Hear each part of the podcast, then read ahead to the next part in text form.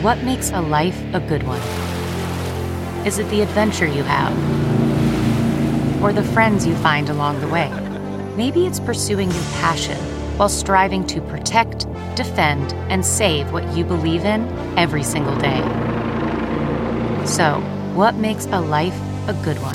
In the Coast Guard, we think it's all of the above and more, but you'll have to find out for yourself. Visit go coast guard dot com to learn more.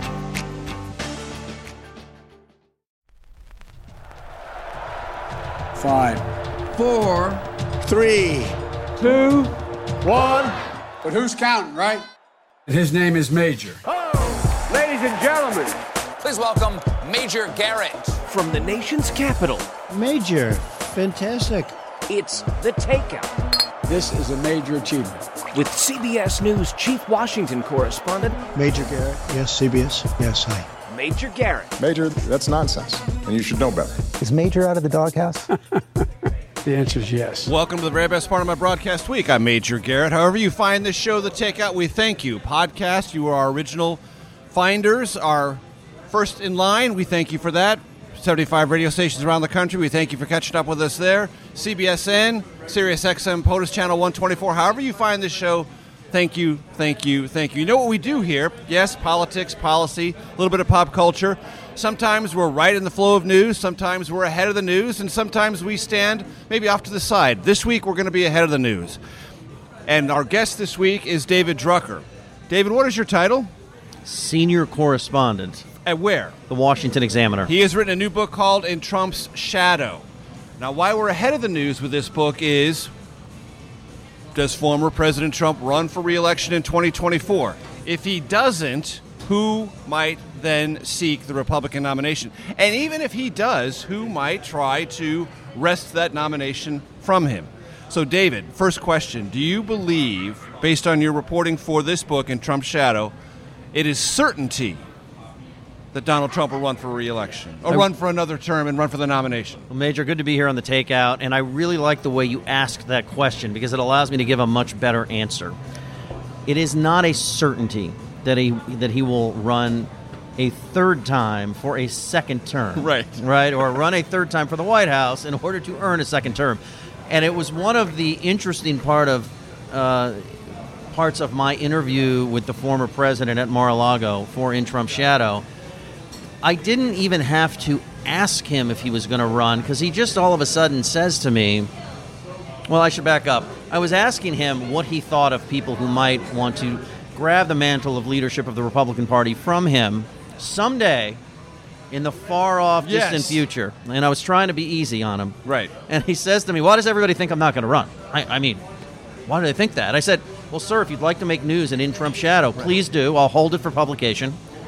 Well, no, no, I mean, you know, I'm not really ready to talk about that yet, I, but I think people will be very happy, which is shorthand in Trumpese for whatever I, whatever answer I give you will be the right answer. I walked away from that believing that there are definitely is a big part of him that wants to run. Mm-hmm. And in the reporting I did for In Trump's Shadow mm-hmm. and since, I found out that he tells people all the time that he wants to run and is going to run. And in fact, before he lost his re-election bid to President Joe Biden, he was telling confidants that if I lose to this dope, and that's basically how he would refer to Joe Biden, if I lose to this dope, it would be such a travesty that I'll run again just for revenge. And there is a part of him that wants to do that, especially as the current president seems rather weak politically, and Democrats are having all sorts of problems.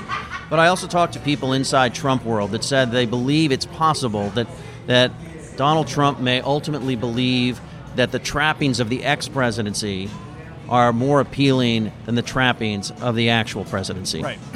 And I've had conversations, David, this will come as no surprise to you. By the way, Atlas Brew Works is our host. We thank them for being our host. We've been here now once, twice now, twice now. Um, we thank them for that. Diet Coke's for us, by the way. There are those who are close to the former president who say it's certain from their vantage point that he's going to run and that he can't be stopped and he'll be the nominee. And then I've talked to people who are also close to the president, who play golf with him, who see him in less hyper-political moments, who say, no, he actually is enjoying this post-presidential life, and the specter of another loss is genuinely on his mind, and he doesn't want to even risk that. And they're equally certain he's not going to run. That probably, those two interpretations probably come as no surprise to you. No, not at all. Look, the, the reason he will not concede defeat and and will never accept publicly that he lost, it was because his entire aura politically is built around the fact that he's a winner. And look, in, in twenty sixteen, it clearly worked. And in some ways for the Republican Party, and this is part of what I, I try and communicate in In Trump's Shadow, he's a very complicated political figure. As as many problems politically as he had, as much as he cost his party in twenty eighteen in those midterm elections, as much as he cost himself by not winning re-election, he was able to expand the Republican coalition, and and the Republicans experienced success down ballot, even in twenty twenty, because of him. But it, but but his whole aura is about winning. And I guess he could, for a second time, say it was stolen and rigged, and and I really won. But it's possible that act might wear thin, and, and he might understand that. And and I definitely think that is why he seems more interested in running today than, let's say, in July, before Joe Biden botched the pullout from Afghanistan and his numbers cratered. Right. And it was at that moment when you really saw the former president more actively and on a more routine day-to-day basis pouncing on everything that was perceived to be going poorly for the Biden White House. He would sort of drop an email once or twice a week before.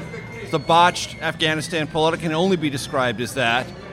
Now he's there every single day, four or five times a day, if not more. Yeah, it's almost like a Twitter feed in my email box. I, I, Major, I have to tell you, so right around the time that this was happening, you know, obviously for the country and for our place, very traumatic, and for, and for our position geopolitically in the world, is a very serious topic. But on a selfish, um, on a selfish topic that means nothing to anybody and is not important, I called sources of mine and it said, "He's not going to announce that he's running before my book drops, is he?" At least let him wait for a week. Right. And and actually what they told me was, despite everything you're hearing from people, he hasn't changed his mind about his general thinking, which is there's a really good chance he runs, but it's not for certain. But he will take his time because he can.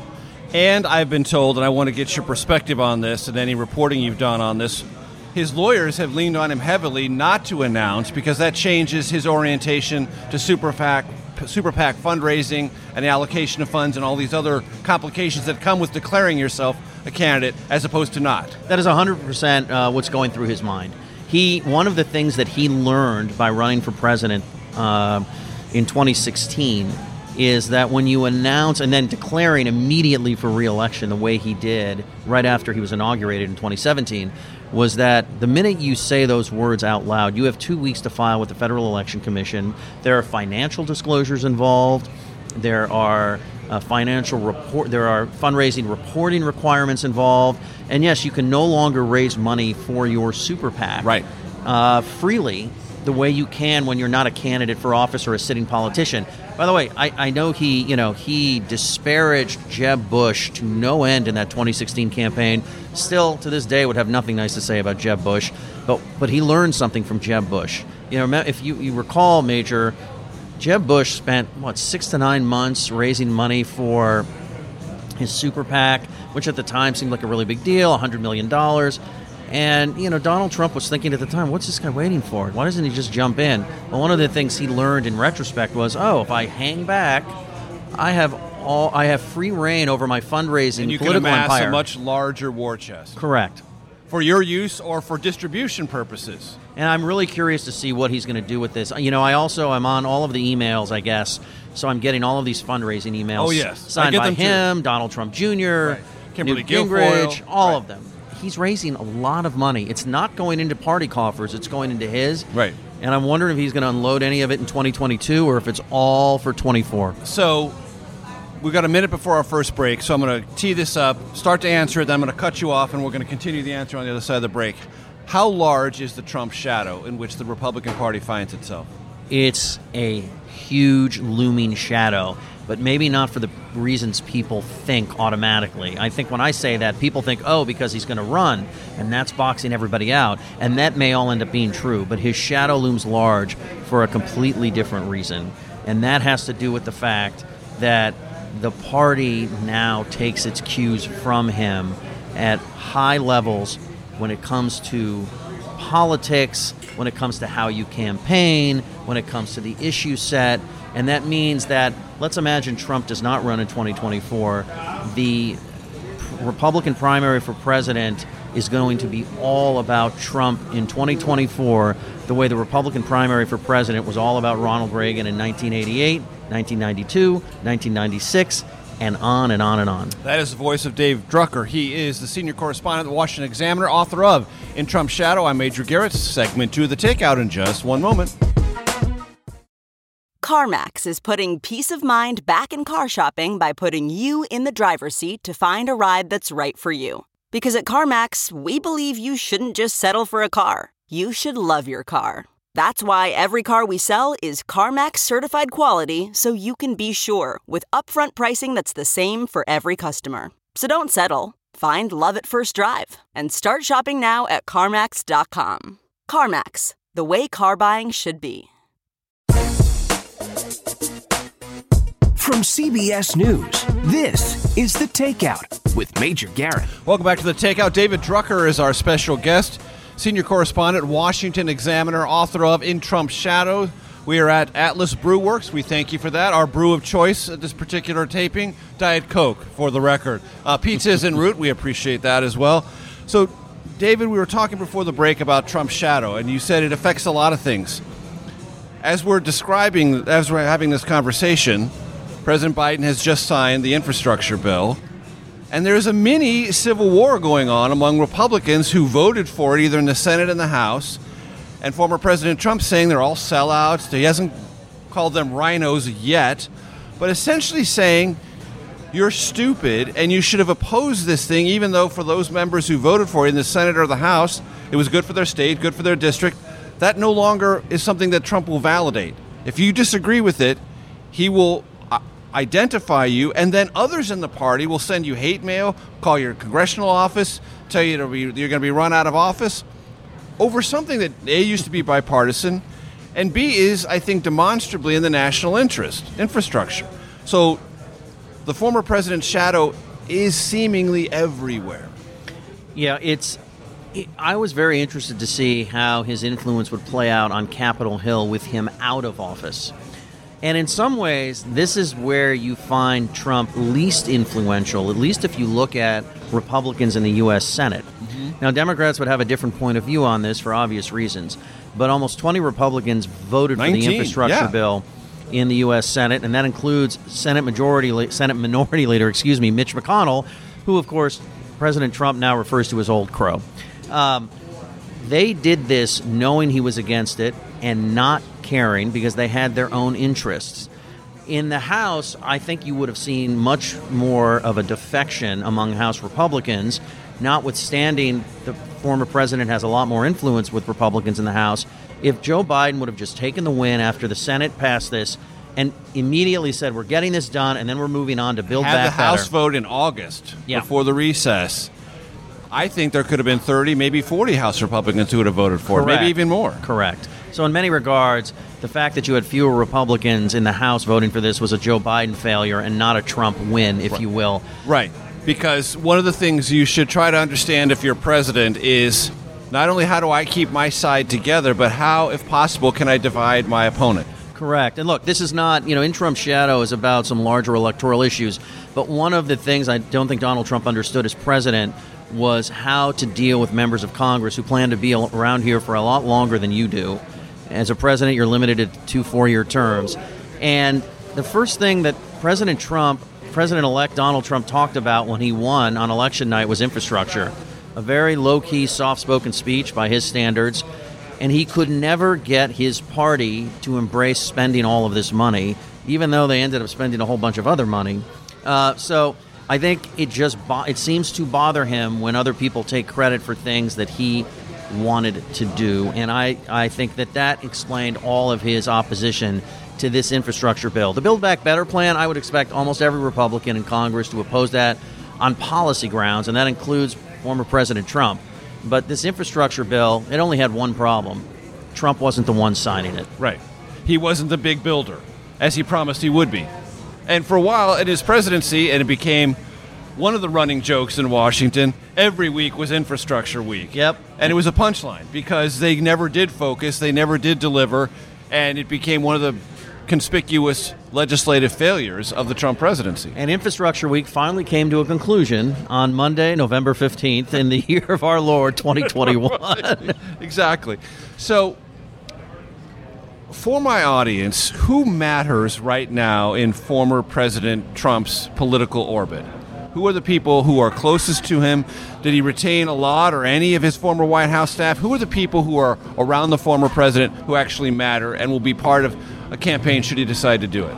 Well, that's a very good question. You know, he does not retain a he does not retain a campaign organization the way we would think of it, even for um, a lot of, let's say, sitting Republican senators and governors eyeing a White House bid in twenty-four who already have teams in place or their their team is left over. And I think it's a real open question as to who manages a twenty twenty-four Trump campaign.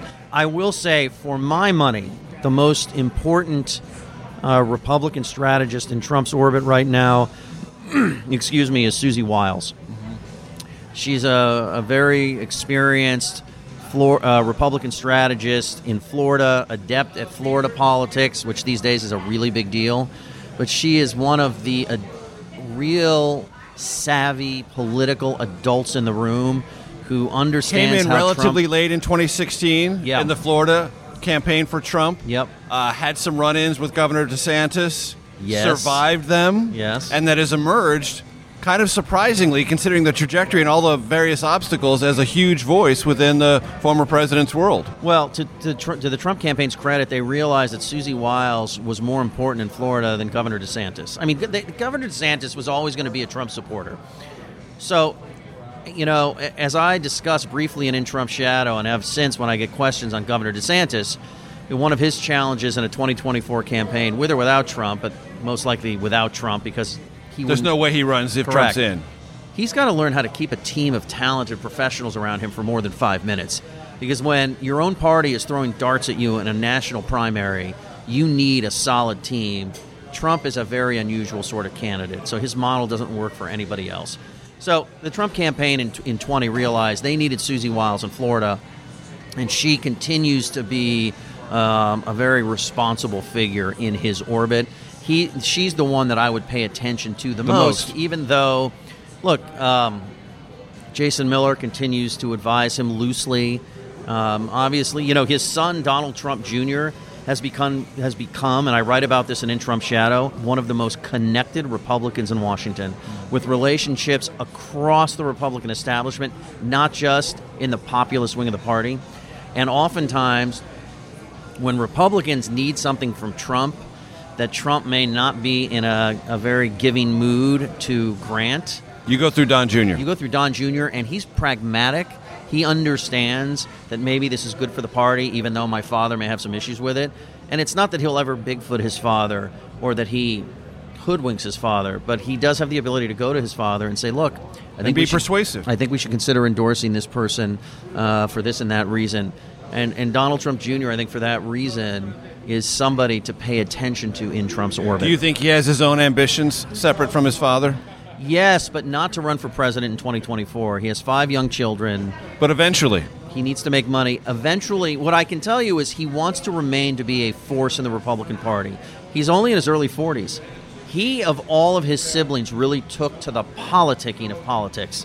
The rubber chicken dinner circuit, raising money, going on the, you know, the campaign hunt, meaning actual hunting trips, yes. You know, all of this stuff, whether he's wearing a suit or he's wearing a, you know, he's in a duck blind, he loves that stuff.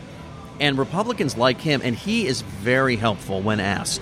Very helpful. So uh, about a minute or so before a break, another big question that you'll begin to answer, and I'm going to cut you off, and we'll continue the answer on the other side. Do we, or should we, essentially say the Republican Party is the Trump Party, or are there still vestiges of the tr- pre-Trump Republican Party that matter? Or is it distinctly a Trump Party? Attitudinally, it's distinctly a Trump Party. And in fact, when I was reporting In Trump's Shadow and I was asking Republican strategists, both in the MAGA wing and in the establishment wing, what are you? What is the most important thing you need to have as a candidate if you're going to win a Republican primary? Understanding that you can't be heterodox on issues like abortion and gun rights and things of that nature. A word Trump would never use. Correct. You have to show Republican primary voters that you're a fighter. And you've got to find a way to do it in your own unique, authentic way. Because if you ape Trump, they won't buy it. They'll think you're putting on an act. But if you don't communicate that, then they're then they are going to look to somebody else who, who will. And one of the things uh, that one of the Trump's success winning in twenty sixteen told Republican primary voters that you don't have to be a statesman who's above the fray. You can get down in the mud and you can win, and that's something that they want. That is the voice of David Drucker, his senior correspondent, Washington Examiner. I think we're up to twenty mentions of the book. We'll be at forty or fifty by the end of this show. In Trump's Shadow is the name of the book. Back for segment three of The Takeout in just one second.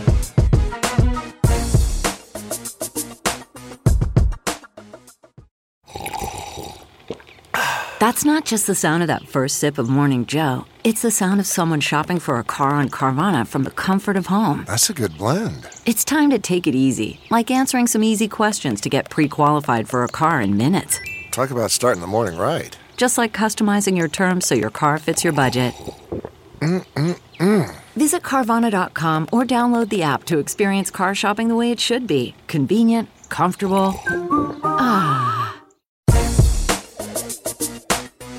From C B S News, this is The Takeout with Major Garrett. Welcome back to The Takeout, an adventure in conversation and eating. And that's what we have here, pizza from Andy's Pizza, which is part of Atlas Brew Works, our host this week. David Drucker is our guest.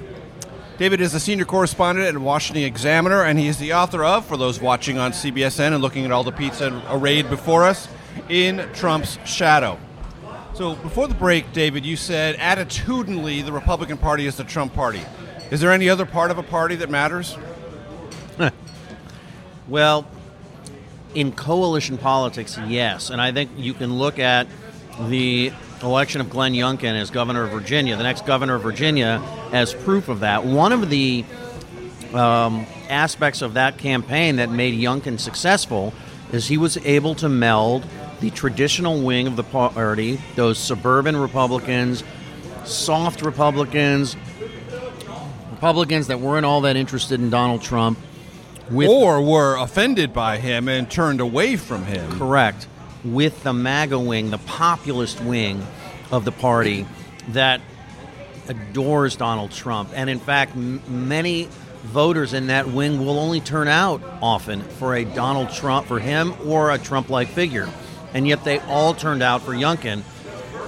He was able to turn a ten-plus Biden state into a two-plus Youngkin state. And it doesn't happen without either or. But to your question, that means that the, the traditional wing of the party that we associated more with the Reagan era actually still matters because politics is about addition and coalitions. And I would say that although President Trump made the Republican Party more hawkish on immigration, more protectionist on trade, and more skeptical on overseas military deployments, the traditional Reagan view of foreign policy and projection of U S power still lives in the Republican Party. And in fact, one of the areas in which Republicans in the House and Senate were willing to give Trump the Heisman from time to time was on matters of foreign policy. The stiff arm, not the trophy. Correct.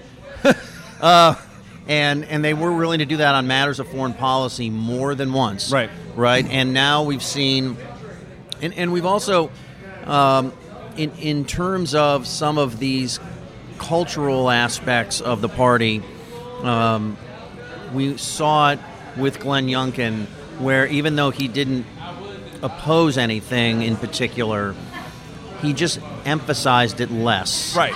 And tried to keep his distance. Uh, so, you mentioned earlier that former President Trump will never concede the twenty twenty election, and if that's all he did or didn't do as an egotistical tick, that would be one thing. But that's not all he does. He manifestly repeats a malignant lie that the election was stolen from him and that he should still be president. You're not in any way shy about describing that as a lie, that he lost the election, and he and that he hasn't gotten over it doesn't make, make it any less true that he lost. Correct. How can a national party continue to exist clinging to what many of the people you name in this book who might succeed former President Trump, either in twenty twenty-four or some other time, who know better, continue to give space and an aura of reasonableness to this lie? Well, it's because so many Republican voters believe what Trump says, and particularly on what happened in twenty twenty. You know, politicians, as I, I've found over the it's years... It's riskier to talk them out of it and tell them the truth than to just lay down and accept the lie. Yeah. Well, what I've tried, what I've explained about politicians over the years is they want to keep your job, their job, just like everybody else. I mean, it's not, it's, it literally is that simple. Now, they have many reasons for why they're making this compromise and that compromise. But the reason why more Republicans in public life have not stood up and said, much like Chris Christie has right over the past few months and continues to say, that President Trump lost. I'm unhappy about that, but that's just a fact, and now we're going to look ahead, is because they don't want to risk alienating their own voters. And their party's committed base and a broader number that generally always votes Republican. And I'm not talking down and out, disaffected, all the cliches. I'm talking educated, donors. These people believe that something shady happened in twenty sixteen, and as the old, as you know, people love to say about Trump, well, he's not exactly right, but you know, he's on to something. There was, there was unfair, there were unfair shenanigans. Now, when you talk to Republicans who are not willing to say, look, Trump, Trump lost, but I loved him, hope he runs again, whatever you might want to say, they tend to believe ultimately like this isn't a problem because, yeah, it's just Trump. And you'd think after all this time, they'd say to themselves, well, it's not just Trump, and it could be a problem. But look, even when I asked uh, Governor Christie in an interview I did for the Texas Tribune Festival that I replayed on the In Trump's Shadow podcast, aren't you worried that if Republicans are in the House majority in January of twenty twenty-five and Joe Biden wins re-election or another Democrat were to win, that they will go and try and throw the election? Right. And he told me, I'm not worried about that at all. They only did it this time because it was a free vote. They know they didn't have the votes to actually make it happen. But once they're in a position of responsibility, they will do what the Constitution requires. So, okay, that's one point of view. Okay. But that, to me, David Drucker, and I've heard that rationalization, I've heard that explanation before, and I've been in Washington since nineteen ninety. I've never watched one political party in our country play with constitutional fire at that level. Because, because nobody that, ever has. Right. Nobody ever has. And to assume that, oh, it's a free vote that's anti-constitutional just strikes me as something I've never seen before. Because it is. It is. After the insurrection, the riot, the storming of the Capitol, to still go to the floor and still vote not to certify ele- yeah. electors when you know the safe harbor date is passed, everything has been certified, it is past the point of no return. All you're doing is form is you can you can raise your voice and protest as other have before. I'm not suggesting no one's ever tried to say I oppose the certification of these votes. Democrats did it in two thousand and two thousand four and two thousand sixteen. And two thousand sixteen, perfectly within the bounds. But in every case, those relevant candidates had already conceded and the process was not going to be stopped. Correct. And no one assembled with the express purpose of stopping it. Correct. But Trump supporters did, and there is this effort now to sort of sanitize what happened. And I think that, sanitizing the unsanitizable, in my estimation. Correct. And I think that's why, and one of the interesting things I was able to get to in In Trump's Shadow is the fact that even somebody as closely aligned with Donald Trump as Tom Cotton, the Arkansas senator, worked with Mitch McConnell to undermine attempts to throw the election. It's something that I cover in depth, even uh, Vice President Mike Pence, and I know there's been different reporting on this, but my reporting is that he always found it preposterous that the Constitution had built in some sort of backdoor for one man or woman to decide who the next president was, and ref- not only refused to go along with it, but had his staff attorney in the Vice President's office create a memo explaining the legal reasons why and the constitutional reasons why he wasn't going to go along with it, to try and create a paper trail in a sense like a Supreme Court opinion, to tell future vice presidents it's not possible, it's already been looked into, it's unconstitutional. Right. And this is the existing and foundational structure upon which I stood to make this decision under a lot of pressure. Yes. And interestingly enough, and, and you know, whether or not Mike Pence could be competitive in any primary with anybody is, is one question. But he has been sending signals that he wants people to hear, that he will decide whether or not to run for president, irrespective of whether or not Donald Trump runs.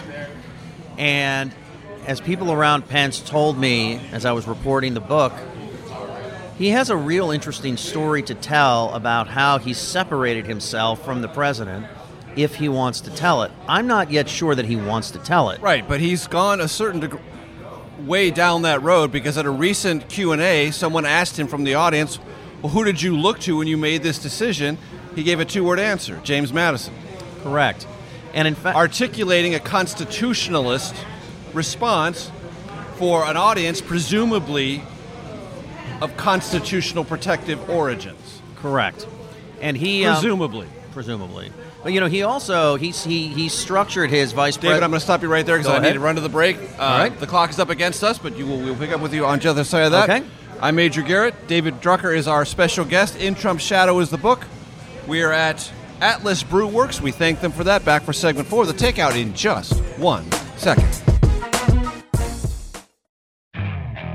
Okay, picture this. It's Friday afternoon when a thought hits you. I can spend another weekend doing the same old whatever, or I can hop into my all-new Hyundai Santa Fe and hit the road. With available H-Track all-wheel drive and three-row seating, my whole family can head deep into the wild. Conquer the weekend in the all-new Hyundai Santa Fe. Visit Hyundai U S A dot com or call five six two, three one four, four six zero three for more details. Hyundai, there's joy in every journey. From C B S News, this is The Takeout with Major Garrett. Welcome back. Andy's Pizza, very good. If you've been watching the outtakes during the breaks, you saw us uh, putting it down uh, in short order. Atlas Brew Works is our special host this week. David Drucker is our guest. The book, In Trump's Shadow. Those of you watching on C B S N, you see the book jacket. Um, I'm going to give you a kind of um, college football playoff uh, All right. question. Let us assume for this college football playoff question, and it's not four teams, we've expanded it because I'm the host of this show, I get to decide how I expand it. We expanded to eight teams. Trump doesn't run in twenty twenty-four. Who are the top eight Republicans who you think would vie competitively for the nomination? Oh, that's fascinating. So I know that I'm going to still make people unhappy, just like the college football playoff. Yes, exactly. Um, I'm going to start with the six that I focus on in depth and In Trump's Shadow, because all of them have something to offer, a unique sort of path the Republican Party could take, some intersecting paths, but all have been building political operations or have something different to offer. And I'm thinking mostly of Marco Rubio in that regard. Not so much political operation, but he's really spent the last five years putting meat on the bones of Trumpism when it comes to policy. And Which if, is not where he was in twenty sixteen. Not at all. And he was very plain with me when I interviewed him for the book. I've campaigned around the country, and I learned things about Republican voters that I didn't know coming from South Florida. It, and then Trump won, and it really awakened me as so to where our party was. He's one of them. Tom Cotton, we've talked about him, building a real solid political operation. Nikki Haley, for all of her problems with Donald Trump and all of her challenges, may have one of the bigger political operations of all of them, both a political action committee and a political nonprofit. She's been collecting uh, emails for grassroots fundraising like it's going out of style. Mm-hmm. Ted Cruz still has his main team around him, Texas senator, also a really good fundraising operation. Mike Pence now has a political nonprofit. He was the sitting vice president, meaning high name I D, an ability to raise money inside the party. He, of course, has challenges. Um, then I've skipped over... Who have I? Uh, Mike Pompeo. Right, right. And not because uh, it, it's only an out of sight, out of sight, out of mind thing when you're fifty. Uh, Mike Pompeo may have the most intriguing non-campaign campaign I've seen so far. As I understand, he goes. He, he did this as Secretary of State, and he's doing it now. He's going to lots of different places, meeting very significant Republican high-dollar folks for lunches or dinners to hear them out and introduce himself. He has really uh, built a Rolodex of people in all sectors of the party, and people come away impressed with him, including voters. And I'll tell you why. If all you've seen of Mike Pompeo is somebody uh, in front of a podium delivering, a, you know, speaking to reporters at a news conference or at President Trump's side in one of those official events, you think gruff, one note, always looks like he's angry and wants to pummel somebody. Yeah. In front of a group of voters, big group, he can hold a room and he's engaging. Small group, he can he's engaging. He lets out pieces of himself. He's got a lot of political skill that I wasn't aware of until I did the reporting and research for In Trump's Shadow. What about two other Floridians, Ron DeSantis and uh, Rick Scott? So Ron DeSantis, especially in a non-Trump field, obviously is going to have a lot of interest, uh, not just among the party's base, but interestingly enough, among some of the party's graybeards and establishmentarians who want to win the White House in twenty twenty-four and think to themselves, he's going to keep this coalition together because the Trump wing will turn out for him. He's just going to learn how to keep a team around him for more than five minutes. Rick and Scott. So Rick Scott, chairman of the National Republican Senatorial Committee, personally wealthy, can drop a lot of money on his own race. Right. Um, as a matter of full disclosure, my wife is one of his top fundraising consultants. I have to say that, which is why I didn't, and I say this in the book, right. and I, but it's one of the reasons why he didn't get more attention in the book, because I have a really a conflict of interest and Absolutely. There was no way around it. Sure. But is he somebody that is Who known... Who's thinking about this, for sure. Yes, and is he somebody, given his age and given his ego, because when you've been successful in business, made a lot of money, then run for governor of a big state and a sen- and Senate, do you Learn think how to you win can be close president? Races both times. Yeah, yep. yeah. So yep. that he's somebody you should keep an eye so on. So just think about that for a second, folks. There are four Republicans who currently reside in Florida who are thinking about the twenty twenty-four nomination battle. Four. Yeah. Seriously, and not four dilettantes. Four serious players, and obviously if the one biggest serious player, former President Trump, jumps in, the other three recede, but if not, there's one Floridian who makes a big decision that affects three others, and those folks will jump. It feels to me like they'll jump in. Look, I know that Marco Rubio wants to run. He told me it just matters, uh, it, it, it it's a matter of whether he believes people want what he is selling. Mm-hmm. But does he want to do it? Yes. His kids are now much older, some of them grown out of the house in college. It's a much easier thing for him to do this time around. Let me throw two other names into the mix. Greg Abbott, Texas governor. Any See, chance?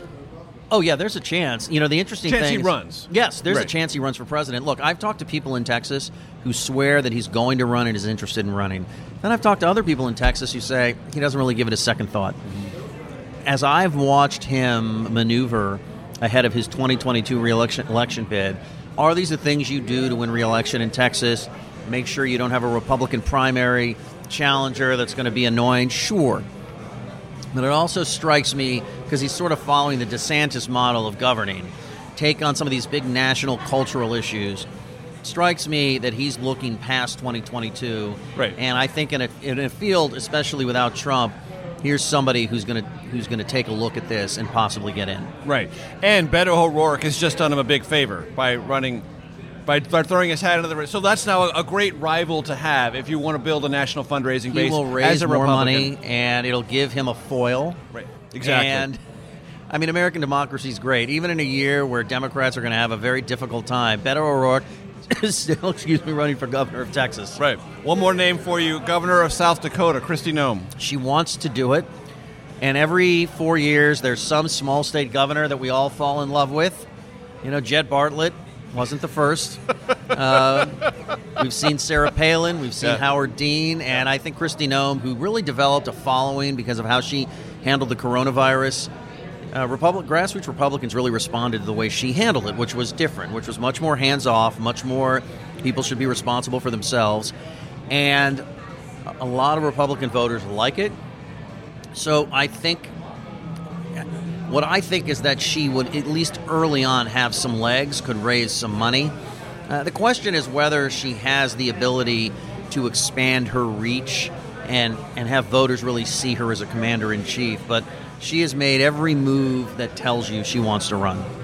So as we uh, finish up here, if you had to take a guess right now, based on your hunch and your reporting, would you say the probability former President Trump runs is higher than fifty percent or lower than fifty percent? I'm not asking for a hard prediction, but where the needle fits right now as you look at it.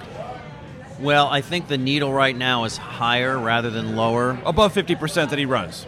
For the simple fact that President Biden looks weak politically. Right. If that changes, it may, the, the, the needle may move back down. Yes, and it may move back down for other reasons as, as well. well. Right, health, legal, and anything else. But I, That's the voice of David Drucker. He is the senior correspondent for The Washington Examiner and author of In Trump's Shadow. David, it's been a pleasure. Our thanks to Atlas Brew Works. To our radio audience, we just say farewell. But for those in the podcast world and on C B S N, stay tuned for the Takeout Outtake Especial. See you next week.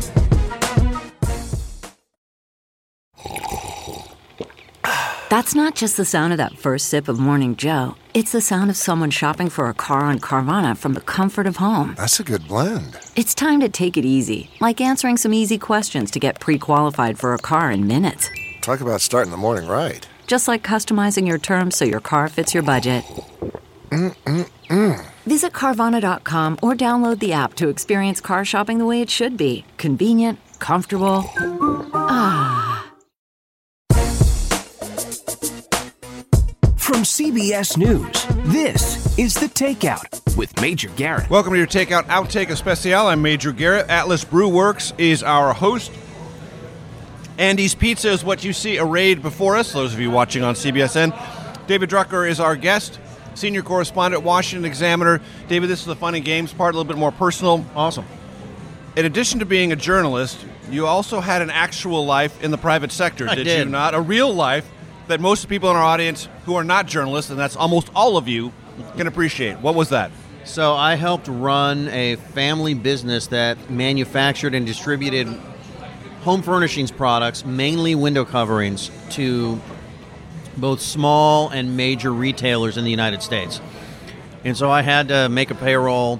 I had to deal with government regulation. I had to deal with tax schemes and regulatory schemes that impacted. And where did you do that? Southern California, Los Angeles specifically. And how, how much does that inform your reporting about either Washington or national politics? Um, a, a ton. First of all, I remember when I was not a journalist and I would read or watch political reporting and think, you just don't understand anything. It also particularly gives me a window into legislation and how it's going to impact real life. Uh, very quick story, when I was a cub reporter for the Ontario, uh, for the Inland Valley Daily Bulletin in Ontario, California, uh, I watched Governor Gray Davis, this is before the recall, and Schwarzenegger give a speech to an insurance group, and he went on and on about workman's compensation insurance, which at the time was a big problem in California. And afterwards, I asked the governor at a news conference what he planned to do about workers' comp, because I had experienced the problem as a business owner and somebody who ran a business. And afterwards, his press guy made a beeline for me, like, oh my God, they're going to scream at me, because I, like, why did I ask? And all he said was, how do you know about that? I said, I know about that because until recently I was paying for workers' comp, and I know about all of the pitfalls. So these things, I think, have helped me understand the political ramifications of, of legislation, both positive and negative, for Democrats and Republicans. Got it. So we have three threshold questions we ask every guest on the show, David Drucker, okay, and they are as follows. Take them with whichever order you prefer. Most influential book in your life, all-time favorite movie or one of your favorite movies, and if you're on a long flight or a long drive and you're really going to get into some music, I mean really, really enjoy it, what kind of music, artist or genre are you most likely to listen to? Ooh. All right, well... Um, probably the probably the movie that I would consider my favorite movie over the years um, is When Harry Met Sally. You know, when I saw that movie, I was either nineteen or twenty. I don't know. I was in, it was the formative dating years for me. Right. Right. So to watch these two people go through a relationship in which they both spec- spoke very candidly to each other, mm-hmm, about how people dating tend to think, it left a, a mark with me. Right. Always like that. Props to Nora Ephron. Um, correct. Um, Influential book. Or music, whichever you prefer. Well, let's go to music. Okay. Um, uh, probably... Probably country music. Mm-hmm. Um, something I discovered when I was a kid because my parents decided they discovered it. And then years later on a lot of campaign road trips, it was either talk radio or country music. And I listen to a lot of talk radio on the road, so I know what's going on. And I know what my you know voters are listening to, who I'm about to talk to. But um, you know, when you're going from Minneapolis to Des Moines, or Kansas City to Topeka, then down to Wichita. Country music will keep me occupied. Will that be more contemporary country or older country? Older, which I have to credit my wife, Jenny, and it's our twelve-year anniversary today, so happy anniversary, honey. Um, she is from Houston, and she was raised on old country. Hank Williams, George Jones. All of that. Real old Willie Nelson. Mm-hmm. And so I, I like current, I like contemporary country, but I've been able to discover a lot of this old school stuff through her. Excellent. Influential book in your life? Influential book. Influential book, influential book. This one's harder. I used to read more books before I had kids. I get that. Uh, I get that. So this is, it sounds like a cop-out, but it's really not. When I was in eighth grade... Um, I had a U S history course taught by Mister Jones. I can't remember his first name. He was a very good teacher. Right. And the U S history textbook that year, my eighth grade year, I read ahead. Mm-hmm. I found myself, I opened it up and I had to read one chapter and I kept going and going and, until I was halfway through the book, like far ahead of what I needed to. And that probably, for me, set me on a course where I ended up wanting to come to Washington and be a political reporter covering national politics, even though I ended up here in a circuitous way, mm-hmm, right. not right away. I discovered a love of American history and an interest in American history, both the highlights and the imperfections. And I ingested it all. And then from then on, every time I could get a hold of a, of a presidential biography or a great piece of history on a period of time in American history that was consequential, I ate it up. That is the voice of David Drucker, proving beyond a shadow of a doubt that a textbook can light a fire. Thank you for that answer, David. I appreciate that very much. Thanks so much, Major. His book is In Trump's Shadow. For those watching on C B S N, you see it there again one more time. Thanks to Atlas Brew Works and Andy's Pizza for our great and delicious arrayed pizza. We'll see you next week, folks. Thanks for watching The Takeout. The Takeout is produced by Arden Fari, Jamie Benson, Sarah Cook, Ellie Watson, Jake Rosen, and Ashley Armstrong. C B S N production by Eric Susanen. Follow us on Facebook, Twitter, and Instagram at Takeout Podcast. That's at Takeout Podcast. And for more, go to takeout podcast dot com. The Takeout is a production of C B S News. If you like The Takeout, you can listen early and ad-free right now by joining Wondery Plus in the Wondery app or on Apple Podcasts. Prime members can listen ad-free on Amazon Music. Before you go, tell us about yourself by filling out a short survey at wondery dot com slash survey. Save on Cox Internet when you add Cox Mobile and get fiber-powered internet at home and unbeatable five G reliability on the go. So whether you're playing a game at home, yes, cool, or attending one live, no! You can do more without spending more. Learn how to save at cox dot com slash internet. Cox Internet is connected to the premises via coaxial cable. Cox Mobile runs on the network with unbeatable five G reliability as measured by Ookla L L C in the U S to H twenty twenty-three. Results may vary, not an endorsement. Other restrictions apply.